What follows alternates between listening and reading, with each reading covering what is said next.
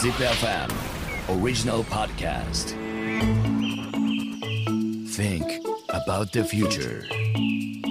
For the earth For the life Let's think about the SDGs together with this program ZipFM World is SDGs ワルディーズ SDGs をおきの皆さんどうもおはようございます、えー、めぐるでございますさあ今回はですね私インドネシアバリ島にやってまいりました、えーリゾートのイメージがあるであろうこのバリ島の SDGs を切っていきたいと思います、えー今回ご登場いただくのは石踊り、えー千の夏と書いて千夏さんでございます。よろしくお願いいたします。ZipFM World is SDGs えー今ですね千夏さんと呼ばさせていただきますけど千夏さんは、えー、とバリ島で教育を、えーやられていてで、まあ、簡単に言うと保育園と小学校の経営をされている方でございます。ちょっとじゃあこれいよいよ、まあ、ようやく本題と 長いんですよ。ねいう形になってきましたけどもさあじゃあまあその託児所を作るとなった時に、まあえーまあ、ご結婚されてお子さんもできてでなぜあのこう託児所をそしてなんかどんなコンセプトでやろうと思ったんですか？えっとね私がそのにまあ子供をね欲しいなって思ったのがもう遅かったんですけどまあ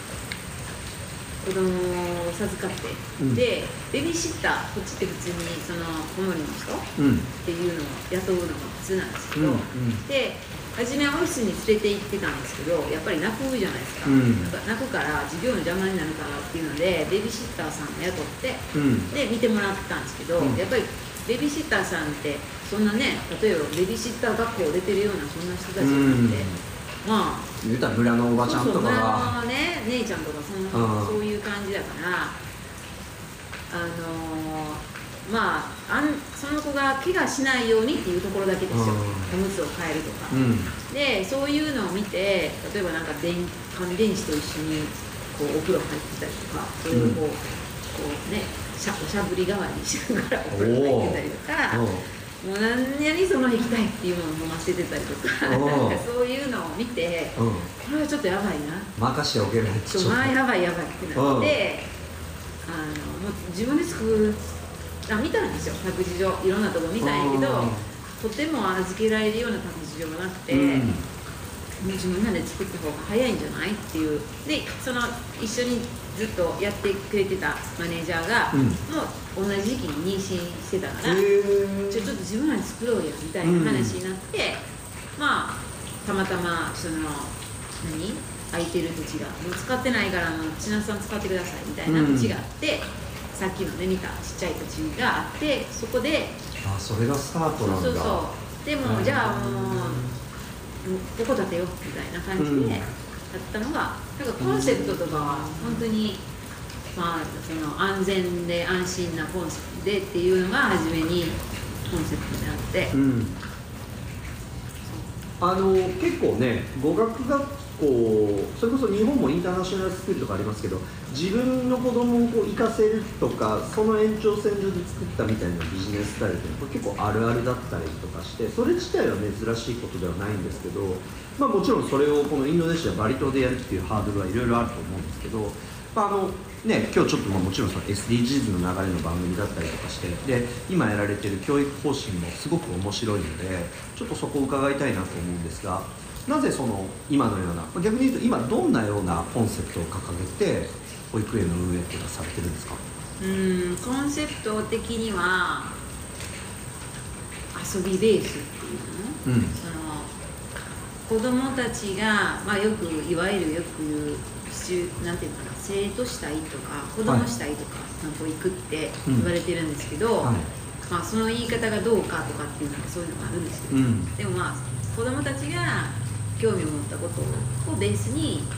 あのいろいろ遊んでそこからいろんなことを学べればいいよねっていうのが、まあ、その保育園のコンセプト、うん。ベースになる大きなコンセプトでで、まあ、私がそのその環境にちょっと興味が環境をこう大大切にしたい。そうですよ。インドネシアにこれあのちょっとまた戻るこう話戻さなきゃいけない。インドネシアにそもそも皆さん千夏さんが来たのは SDGs の15番。緑の豊かさを陸の豊かさを守るために来たんですからね。たまたま行ったスマトラに森がなかっただけで本当は入り口そこですからねそうなんですよう。んでやっとできると。積年のこの SDGs の思いが。ね、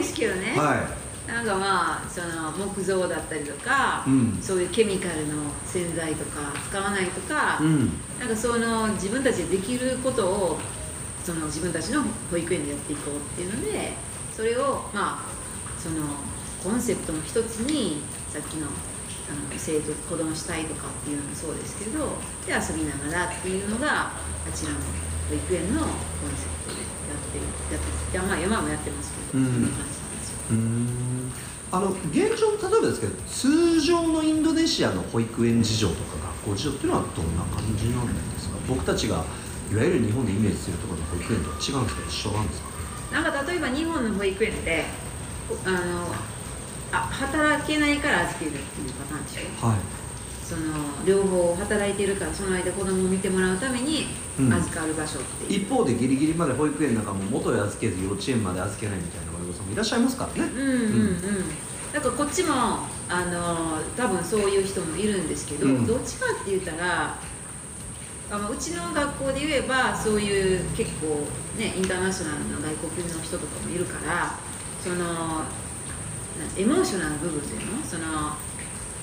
コミュニケーション社会性を育てるために 2,、はい。2歳ぐらいから入れるんですよ。だからまあ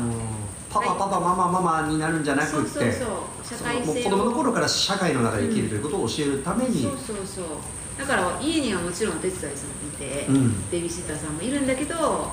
社会性を育むというかのために2歳ぐらいからみんな結構うちみたいな保育園に入れさせて半日で帰っていくんですよ。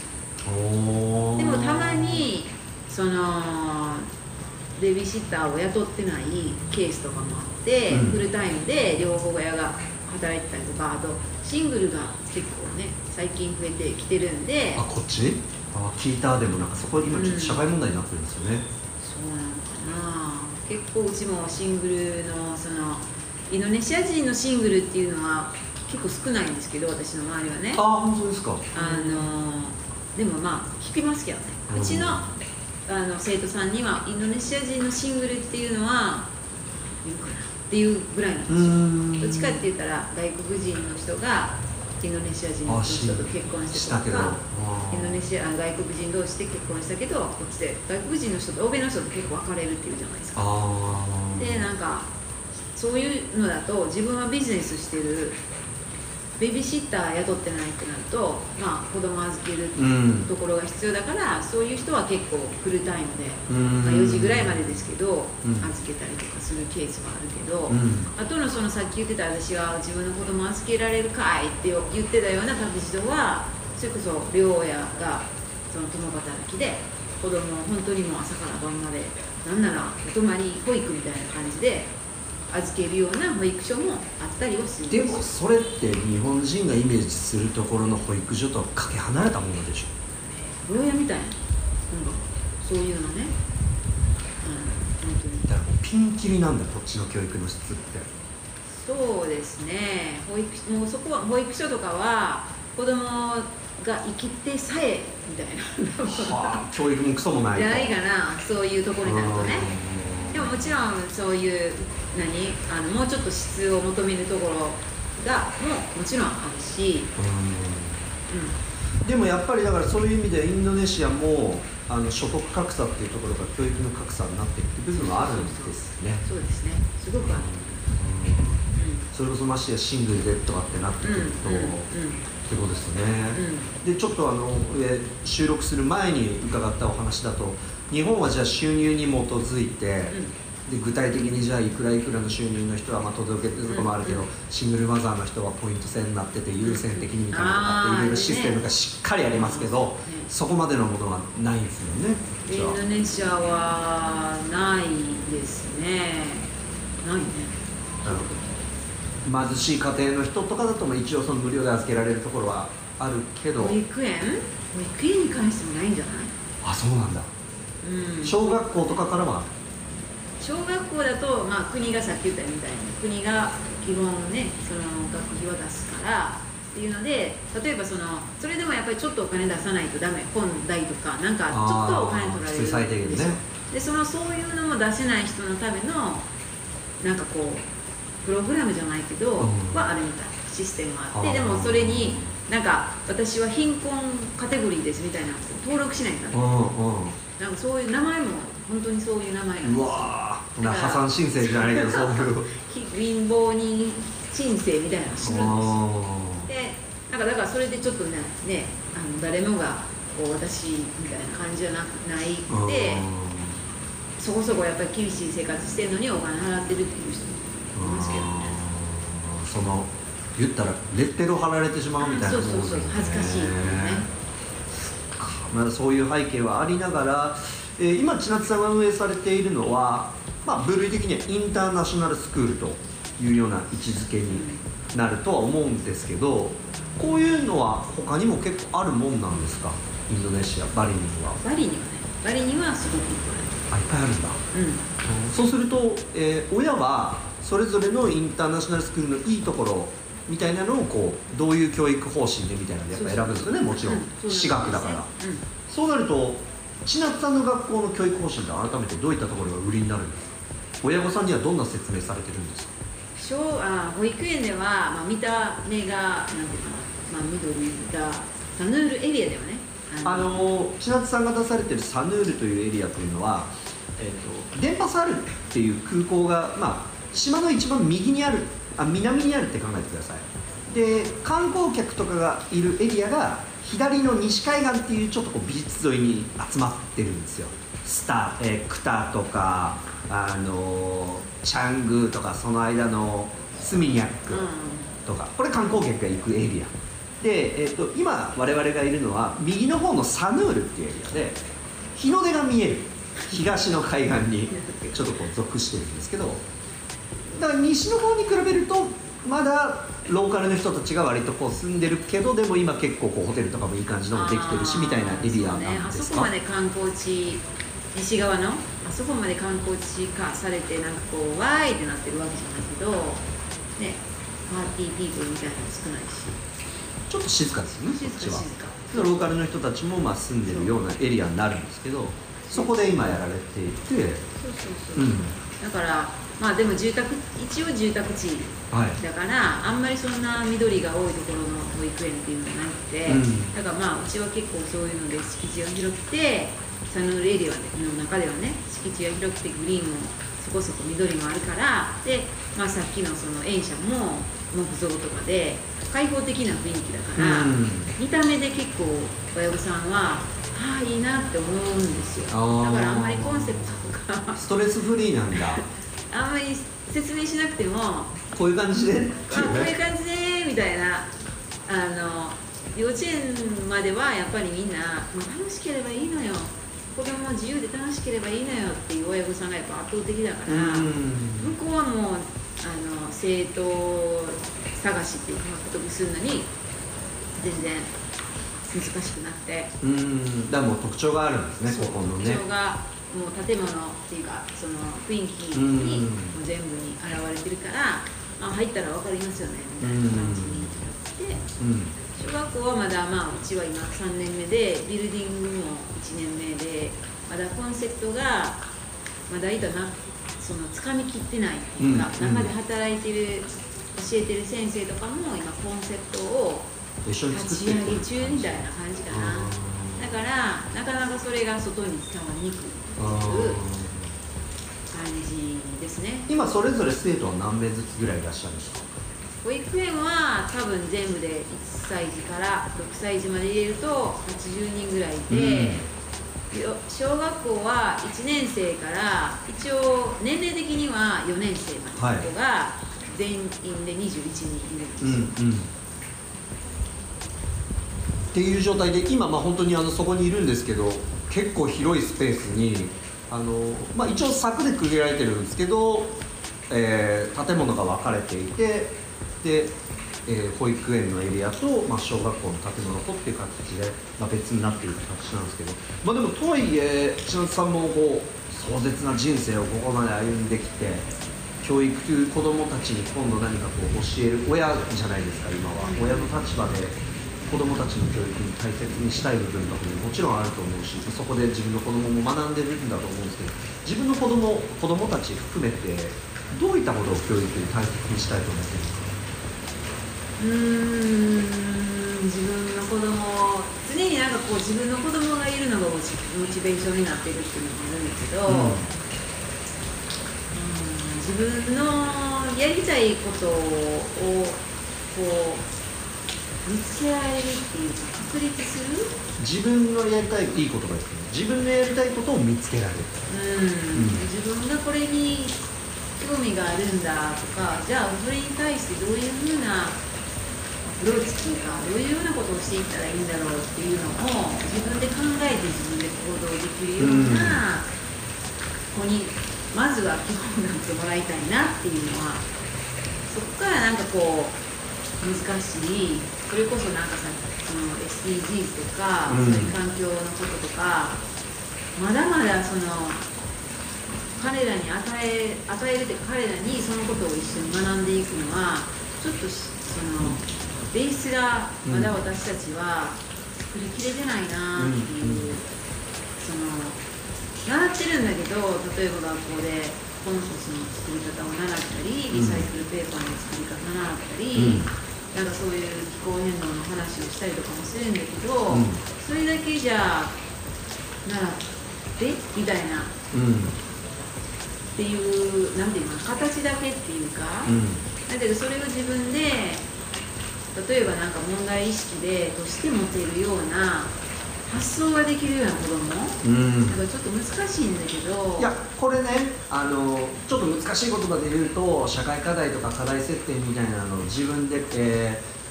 設けてそこに対してどうアプローチできるようにできるかみたいなことをこう一貫して考えられるような教育ことが待ってください。うちの番組世界一ゆるい SDGs 番組を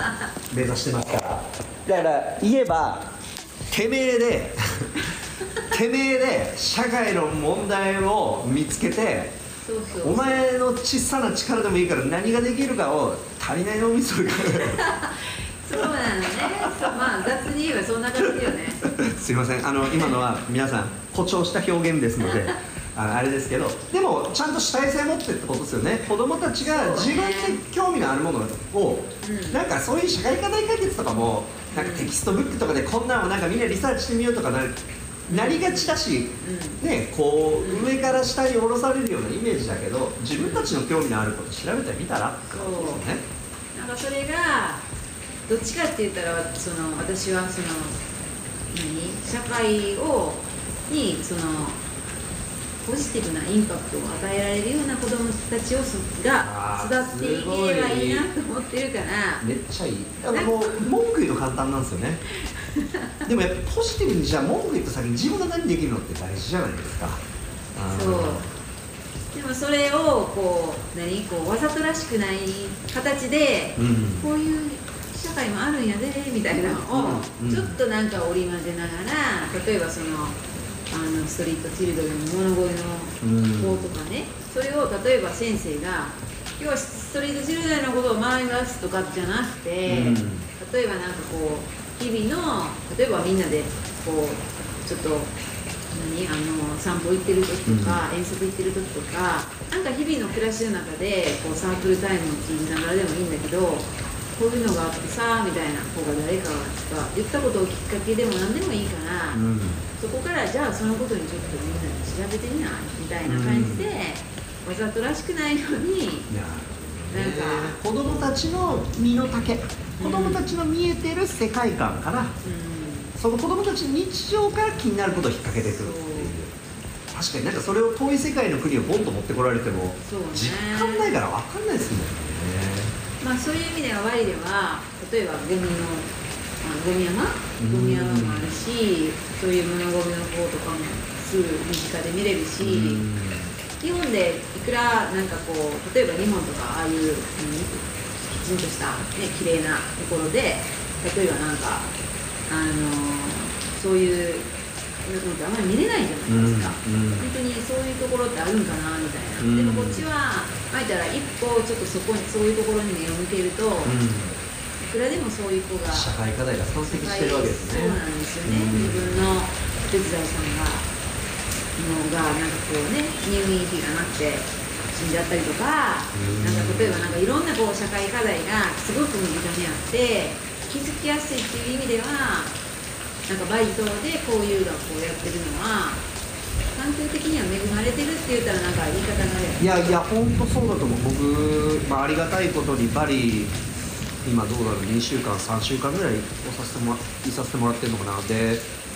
あのもちろん海に面してるビーチ沿いはものすごく素敵ですよ。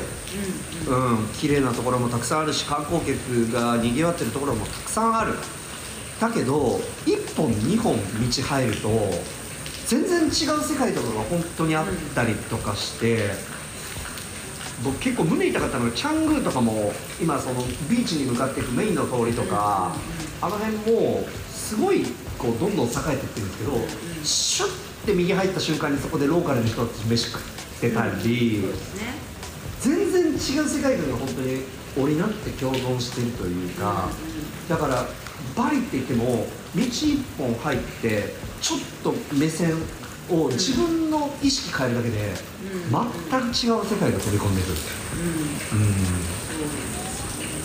ん。そういうのに気づけるでもやっぱり気づけない子もいるし気づけない人もいるけど、気づけるような子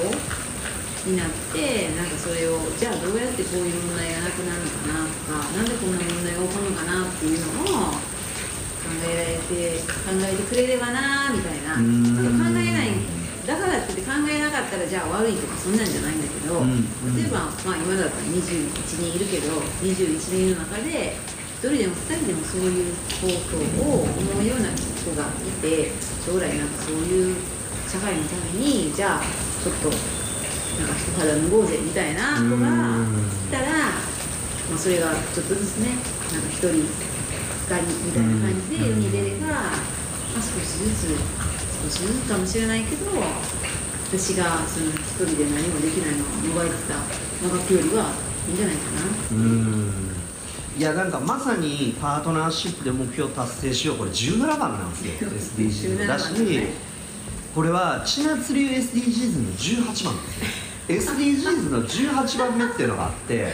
これはそれぞれの国の特有の問題とかうん。その固有の背景があってこういうのがみたいなのあるんですけど